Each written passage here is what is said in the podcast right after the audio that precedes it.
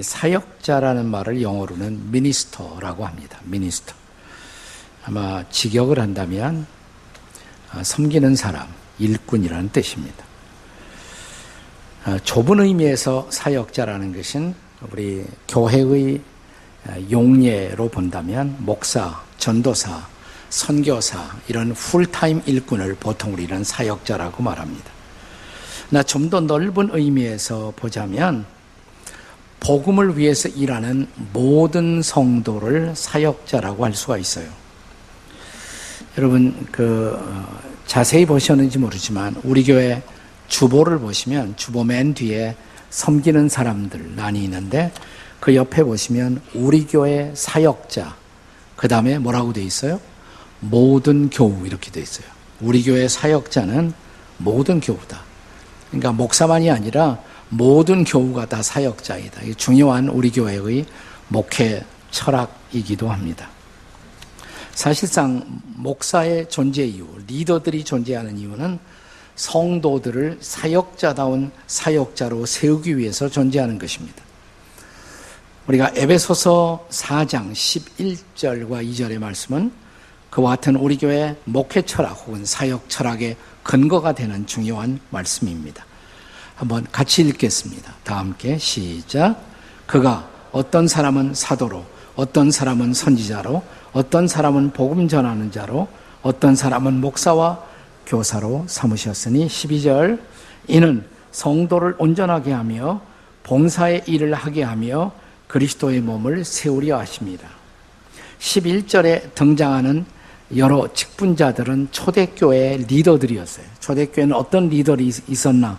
사도, 선지자, 복음 전도자, 목사, 교사.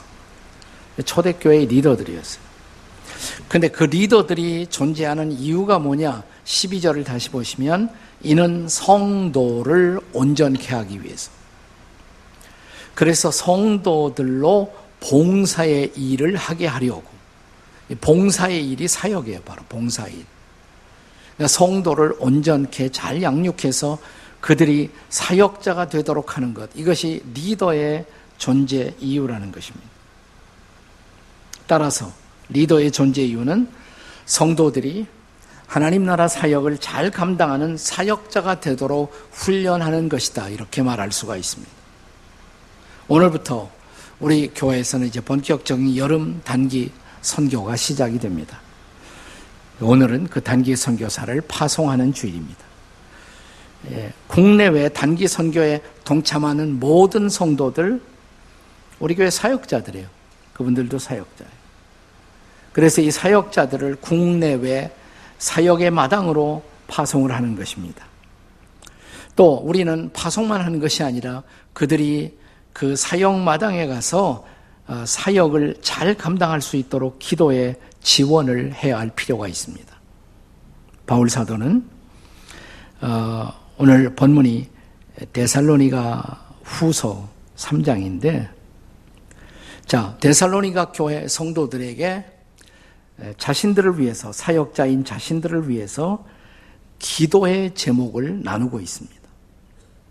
여러분 데살로니가 전서 1장 1절 혹은 후서 1장 1절은 꼭 같은 말씀으로 시작이 돼요. 어떻게 시작되냐면 바울, 신라, 디모데는 이렇게 시작됩니다. 나 바울, 신라, 디모데는 그러니까 바울, 신라, 디모데가 선교의 팀이 되는 거예요. 선교의 팀이 돼 갖고 AD 50년부터 53년 사이 우리가 보통 바울의 제2차 세계 전도 여행 그때 바울은 음, 소아시아와 지금의 마케도니아 그리스 지역 그 지역을 다니면서 복음을 전했습니다.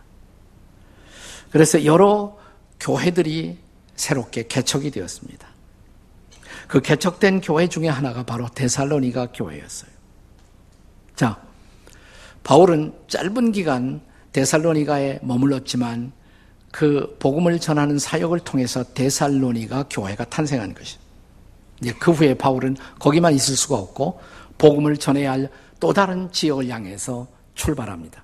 그리고 지금은 바울이 어디 와 있냐면 그리스의 고린도 지역에 와 있어요.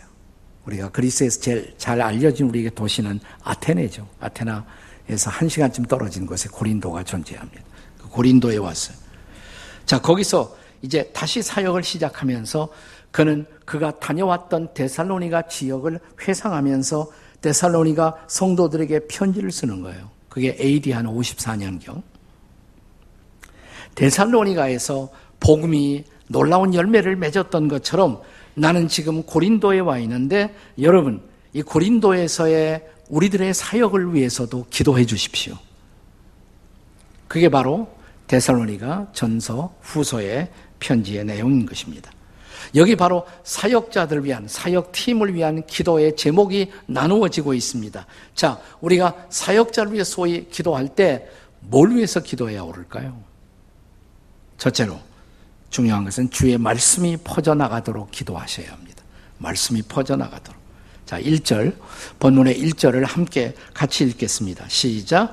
끝으로, 형제들아, 너희는 우리를 위하여 기도하기를 주의 말씀이 너희 가운데서와 같이 퍼져나가 영광스럽게 되고, 자, 우리가 너희 가운데서처럼, 다시 말하면 우리가 데살로니가에서 말씀 사역을 할 때 말씀이 신속하게 퍼져나갔던 것처럼 지금 여기에서도 그런 역사가 일어나도록 기도해 달라고 부탁을 하는 것입니다. 자, 여기 오늘 이 구절이 개혁 한글 번역, 옛날 우리가 쓰던 성경에는 주의 말씀이 너희 가운데서와 같이 그 다음에 다름질하여, 옛날 번역은 그렇게 됐어요. 다름질하여 영광스럽게 되고, 다름질 빼고 그냥 퍼져나가 이렇게 번역했는데 이 부분은 옛날 번역이 사실 더 잘하는 것입니다. 본래 원문에는 이 단어가 트레코라는 히라보 단어인데 이것이 달린다는 뜻이에요. 달린다. 말씀이 달려나가도록 말씀이 달리듯 더 많은 사람들에게 더 많은 지역에 전해지도록 기도 제목을 나누고 있는 것입니다. 복음은 걸어서 천천히 전해지기에는 너무나 절박한 것이에요. 이 복음 없이 죽어가는 사람들이 너무 많이 있단 말이죠. 바울이 이 편지를 기록하던 고린도에는 당시 오늘날의 올림픽 게임과 비슷한 이스미안 혹은 이두미안이라는 게임이 2년마다 한 번씩 열어지고 있었어요. 올림픽 게임은 사실 아테네에서 시작한 것이지만 아테네 그 옆에 있는 도시 고린도에서도 2년마다 한 번씩 아, 이런 올림픽 비슷한 게임이 진행이 됩니다. 이 게임의 최고의 절정이 뭐냐? 예, 마라톤 주자가 성화를 들고 예, 마지막 골인을 하는 것입니다. 그때 수많은 사람들이 지켜보면서 그 마지막 순간을 집중합니다. 바울은 아마도 그 광경을 상상하면서 이 복음이 속히 이 모든 지역에 질주하고 전파되도록 지금 기도하고 있는 것입니다. 이미 말씀을 드린 것처럼 바울은 데살로니가에서 오래 머문 것으로 생각되지 않습니다. 학자들에 따라서는 바울이 한 달도 머물지 못했을 것이다. 길게 잡아야 6개월 미만. 하지만 거기에서도 짧은 기간이지만 복음의 영향력은 놀랍게 있었던 것입니다. 그걸 우리는 데살로니가 전서 1장 8절에서 볼 수가 있습니다. 자, 데살로니가 전서 1장 8절을 함께 같이 읽습니다. 시작. 주의 말씀이 너희에게로부터 마케도니아와 아가야만 들릴 뿐 아니라 하나님을 향한 믿음의 소문이 어디에? 각처에 퍼졌으므로. 네, 복음이 각처에 모든 지역에 복음이 전달되었다는 것이에요. 이 복음이 지닌 생명력, 그것은 강력한 전염성을 갖습니다. 우리가 사도행전 24장을 읽어보시면 대제사장이 이제 당시 유대 나라를 통치하던 벨리스 총독 앞에 바울을 체포해서 끌고 갑니다. 그리고 도들로라는 변호사를 세워서 바울의 죄목을 고발합니다. 법정에서 바울이 이런 죄인이라고. 자, 그 내용 가운데 한 대목을 우리가 사도행전 24장 5절에서 한번 읽겠습니다. 24장 5절. 같이 한번 읽어요. 시작. 우리가 보니 이 사람은 전염병 같은 자라 천하에 흩어진 유대인을 다 소욕해 하는 자요. 나사렛 이단의 우두머리라. 자, 이 재미난 것이 자, 첫 번째 제목이 뭐예요? 바울은 어떤 사람이다? 전염병 같은 자다. 근데 여러분, 이 전염병 같은 자다. 이런 욕이 옛날 한국에도 많이 있었다는 거 아세요? 제가 어렸을 때만 해도 그 말 많이 들었어요. 이 옌병 같은 놈, 그런 말을 옛날에 많이 썼습니다. 어, 여러분은 고상에서 그런 욕을 들은 일이 에, 기억이 안 나십니까? 옌병 같은 놈 그랬어요. 옌병 같은. 지금 바울에게 그 죄목을 집어씌운 거예요. 이, 이놈은 옌병 같은 자입니다. 옌병. 옌병이다. 전염병이다며 전염. 전염병은 빨리 퍼져나가잖아요. 바울이 가는 곳마다 사람들이 복음을 받아들이고 예수 믿고 예수의 제자가 되어 교회가 세워지고 그러니까 이 사람은 옌병 같은 자다. 유태인들을 소란스럽게 한다. 가는 곳마다 유대인들을 다 예수 믿게 만든단 말이죠. 나사렛이라는 이단의 우두머리다. 그러니까 바울을 통한 복음의 강력한 전염성을 역설적으로 말하는 것이에요. 역설적으로. 그러니까 이건 부정적으로 말했지만 그 말은 긍정적으로도 쓰여질 수 있는 말이에요. 우리도 그런 전염성 있는 인생을 살아야 돼요. 다른 말 한마디, 영향력 있는 인생. 영향력 있는 인생. 살면서 나 혼자 가만히 교회만 왔다 갔다 왔다 갔다 끝. 그리고 어느 날. 영향이 없어. 도무지 영향이 없어. 예. 자, 그런 어떤 복음의 영향력을 가리켜서 이 말을 이 전염성 있는 자다. 이 말을 다른 말로 말하면 요즘 많이 쓰는 말로 말하면 임팩트가 있는 인생을 살았다. 임팩트. 이게 충격이죠. 혹은 영향력. 자, 바울은 복음의 임팩트가 우리 사역자들을 통해서 신속하고 효율적으로 나타나도록 기도해 주십시오. 지금 이런 부탁을 하고 있는 거예요. 이미 바울은 그런 복음의 임팩트를 데살로니가 땅에서 경험한 바가 있었습니다. 그죠? 자, 데살로니가 전서 1장 5절을 읽겠습니다. 1장 5절 다 함께 읽습니다. 시작. 이는 우리 복음이 너에게 말로만 이르는 것이 아니라 또한 능력과 성령과 큰 확신으로 된 것이다. 자, 복음이 놀라운 임팩트를 가져왔던 이유는 왜냐? 이게 말로만 전달된 것이 아니다. 말로만. 뭘로? 능력과 성령과 큰 확신으로 복음이 그들에게 전달되었다는 것입니다. 바로 그거예요. 임팩트는 임팩트는 인간의 힘이 아니에요. 이것은 성령의 능력인 것입니다. 성령의 능력이 함께하면 우리를 통해서 여러분을 통해서도 바로 이런 복음의 임팩트가 나타날 줄로 믿습니다. 자, 우리 교회 성도들이 여름 동안 뭐 가서 그거 뭐 가서 며칠 동안 뭐 전도한다, 섬긴다, 갔다 온다 그래서 그거 가지고 뭐 세상이 달라지겠느냐. 그 뭐 돈 있는 사람들이 돈지랄 하는 거지. 심지어 이런 비판을 하는 사람들도 있어요. 저는 그렇게 생각 안 해요. 이 짤막한 기간이지만 그것이 어떤 사람들에게 선교지 어떤 사람이 결정적으로 그들의 인생을 바꾸는 놀라운 복음의 메시지가 될 수가 있단 말이죠. 중요한 것은 뭐냐면 성령이 그들과 함께 하도록 우리가 기도로 응원해야 할 필요가 있다는 것입니다. 그렇습니다. 이미 말씀을 드린 것처럼 바울이 데살로니가 가서 오래 머문 거 아니에요. 학자들에 따라서는 한 달도 머물지 못했다. 그런데 강력한 교회 하나가 탄생했어요. 한 달도 있지 않았는데. 그게 데살로니가 교회예요. 우리가 사역하는 기간이 얼마나 길 것이냐, 시간의 길이가 중요한 것이 아니라 사역의 임팩트가 중요한 것입니다. 사역의 임팩트. 우리가 정말 주님의 말씀에 임팩트가 나타날 수 있는 여름철 이 모든 단기 사역이 될 수 있도록 기도하시기를 주의 이름으로 축원합니다. 여러분이 기도하는 시간마다 기도로 응원을 해 주셔야 돼요. 정말 이 일꾼들을 통해서 주의 말씀이 전해지게 하시고 복음의 임팩트가 그 선교지에 그 지역 가운데 나타나게 해달라고 주의 말씀이 신속하게 퍼질 수 있도록 도와 주시옵소서. 이게 우리가 사역자들을 위해서 기도할 제목이란 말이죠. 두 번째로, 두 번째 기도 제목은 우리 사역자들 위해서 기도할 때 악한 자에게서 지켜지도록 기도하라는 것입니다. 악한 자에게서. 자, 말씀이 전해질 때, 복음이 전해질 때 이것을 다 좋아할까요? 그렇잖아요. 그걸 되게 싫어하는 존재가 있어요. 누굴까요? 악한 자입니다. 악마인 것입니다.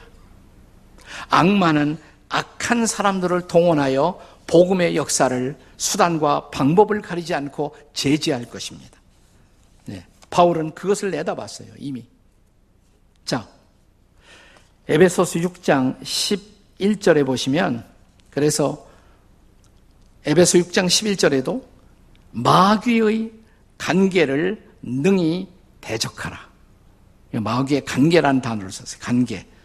이 관계라는 말은 가능한 모든 수단 방법. 가능한 모든 수단과 방법을 가지고 악마는 복음의 전진을 가로막고자 할 것입니다. 그래서 악한 자들을 충동할 것입니다. 오늘 본문 2절에서 그래서 바울이 기도 제목을 부탁하면서 그의 간절한 청원을 들어보세요. 자, 2절 함께 읽습니다. 2절 시작. 또한 우리를 부당하고 악한 사람들에게서 건지시옵소서. 거기서 끝나지 않아요. 이어지는 3절, 3절 말씀 다 같이 시작. 주는 미부사 너희를 굳건하게 하시고 악한 자에게서 지키시리라. 2절에 보면 악한 사람들이 등장해요. 2절에 악한 사람들. 근데 3절에는 악한 사람들의 배후에 악한 자가 있다고 말합니다. 그 악한 자에게서 우리 복음의 일꾼들을 지켜달라고, 보호해달라고. 그렇습니다. 복음 전도의 마당에, 선교의 전선에 예 없이 등장하는 악한 자들이 있을 것입니다. 자, 그들 때문에 우리는 흔들리지 말아야 합니다. 또 그들을 너무 미워하지도 말아야 합니다. 그들은 도구에 불과해요. 어떤 도구? 악한 자의 도구. 악마의 도구에 불과한 것입니다. 그래서 복음이 전해지는 것을 수단과 방법을 가리지 않고 막고자 할 것입니다. 자, 그래서 바울은 기도하는 것입니다. 또 기도의 제목을 나누는 것입니다. 3절의 말씀처럼 신실하신 주님이 그들을 굳게 하시고 그리고 그들을 악한 자에게서 지켜달라고 건져달라고 사랑하는 여러분 주님도 이것은 바울뿐만 아니라 우리 주님도 우리에게 기도를 가르치면서 저 유명한 주의 기도, 로르스 프레어, 주의 기도를 가르치시면서 주기도문의 제일 마지막 부분에 무슨 기도가 있었어요? 다만 악에서 구하옵소서. 혹시 주기도문도 다 잊어버리셨습니까? 다만 악에서 구하옵소서. 그런데 그것을 원문 그대로 번역하면 악이 아니에요. 악한 자에게서. Deliver us from the evil one. 악한 자에게서 우리를 지켜주옵소서. 악의 배후에 악마가 있는 것입니다. 그 악마에게서 마귀에게서 우리를 지켜달라고. 그래서 우리가 사역자를 위해서 기도할 때 틀림없이 이 사역자를 흔들고자 하는 악마의 세력에서 마귀의 세력에서 그들을 지켜달라고.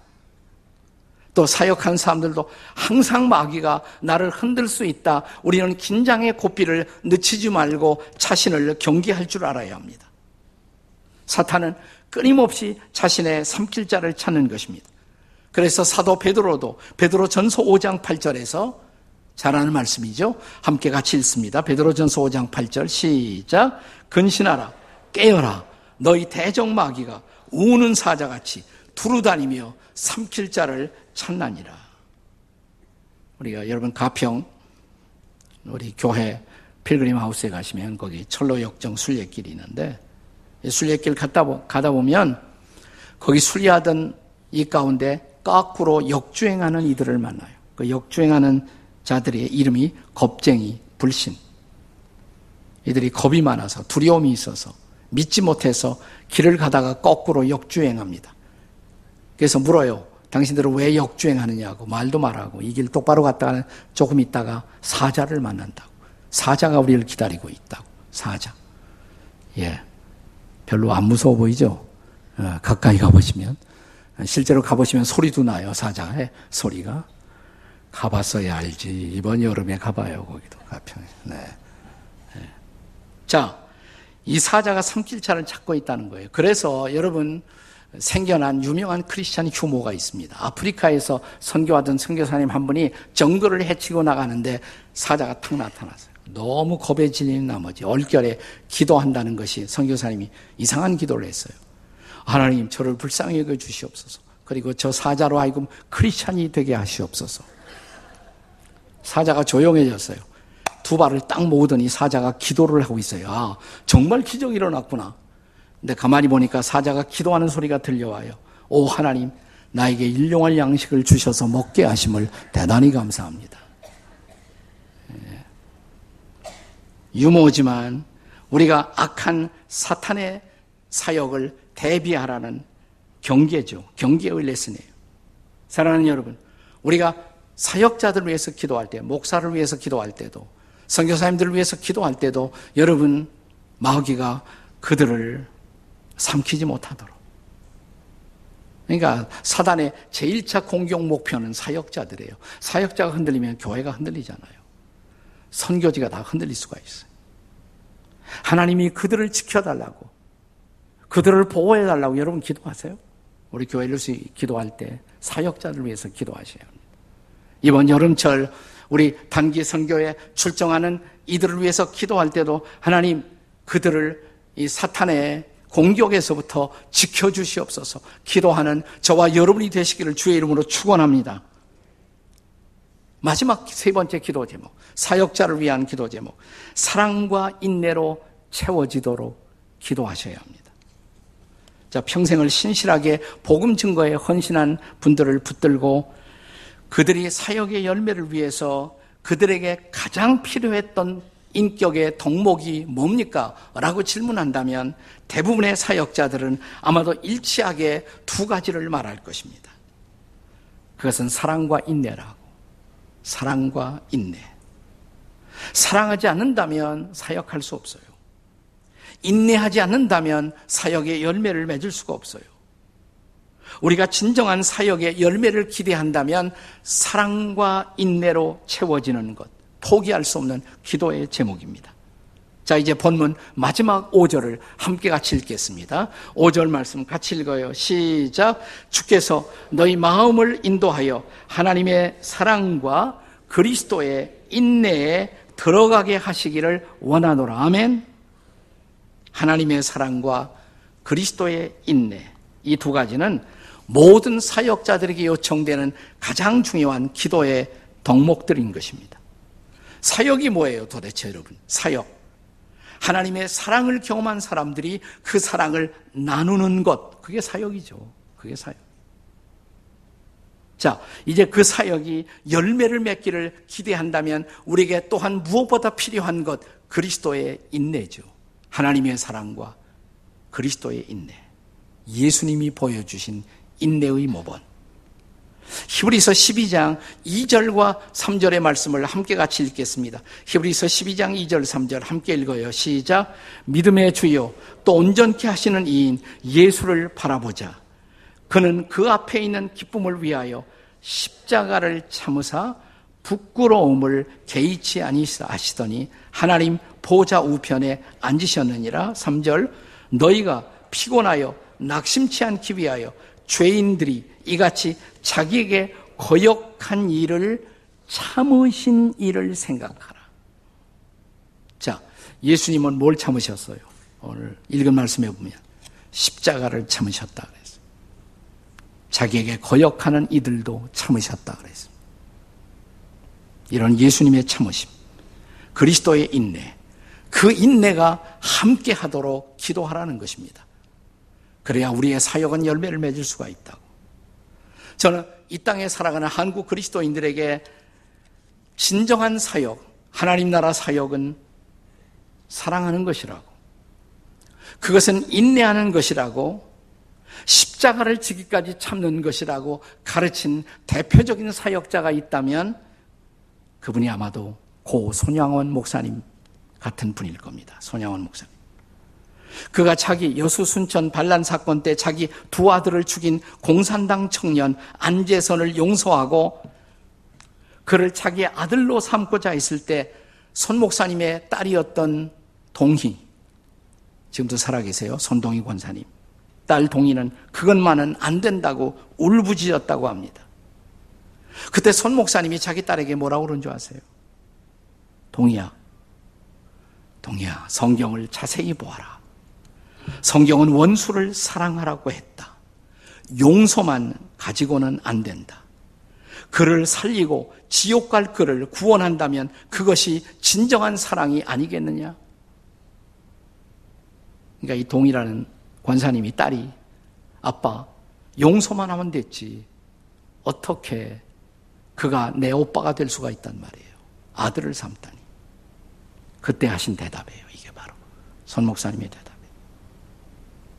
그리고 자기 두 아들을 죽인 청년을 아들로 삼고 그 후 아무 일도 없는 듯 손 목사님은 여전히 이 한센병 환자촌 애양원의 선한 목자로 자기의 소임을 소명을 지속적으로 이어가셨습니다. 바로 그때 한 통의 전화가 서울에서부터 옵니다. 전화 받았어요. 백범 김구 선생이 손양원 목사님에게 전화를 했습니다. 목사님, 훌륭한 일을 하신 소식을 들었습니다. 목사님, 이제 거기 일은 거두시고 서울로 오셔서 학교를 좀 맡아주시면 어떨까요? 목사님 같은 교육자가 꼭 필요합니다. 그 무렵 김구 선생은 손양원 목사님이 그 자기 두 아들을 죽인 자를 아들로 삼은 이 충격적인 사실을 받고 백범 김구 선생님이 서울신문에다가 칼럼을 썼어요.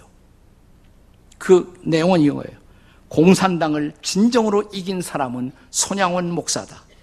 이 땅의 정치가들에게도 손 목사와 같은 포용성, 그 사랑을 실천할 수 있다면 남북 통일도 우리는 실현할 수 있을 것이다. 그리고 목사님 서울로 오셔서 학교 좀 담당해 달라고. 근데 손 목사님은 이런 지하에 백범 김구 선생의 요청을 사양하면서 이렇게 말씀하십니다. 아닙니다. 제 사역지는 이곳입니다. 살 썩는 냄새, 피 냄새가 진동하는 이곳. 사람들이 지옥이라고 부르는 나환자촌. 이 나환자들과 함께 사는 것이 바로 내 소임이고 내 소명이라고. 입으로 그들의 피고름을 빨며 밤낮으로 그들을 안아주고 붙들고 기도하시는 사역을 자기 자신도 두 아들처럼 공산당에게 총 맞아 순교할 때까지 이어가셨습니다. 그 무렵 그가 남기신 시 한 편을 소개해드리고 싶어요. 그분의 심정을 알 수 있는 시예요. 들어보십시오. 꽃피는 봄날에만 주의 사랑 있음인가? 땀을 쏟는 염천에도 주의 사랑 여전하며 열매 맺는 가을에만 주의 사랑 있음인가? 추운 겨울 줄일 때도 주의 위로 더할 것은 솔로몬의 부귀보다 욥의 고난 더 귀하고 솔로몬의 지혜보다 욥의 인내 아름답다. 이 세상의 부귀영화 유혹의 손길 되나 고생 중에 인내함은 최우승이 이룩하네. 손 목사님의 위대한 사역의 비밀 처방 두 가지예요. 사랑과 인내인 것입니다. 지금도 복음을 위해서 시간과 몸을 드리는 사역자들을 위해서 기도하시겠습니까?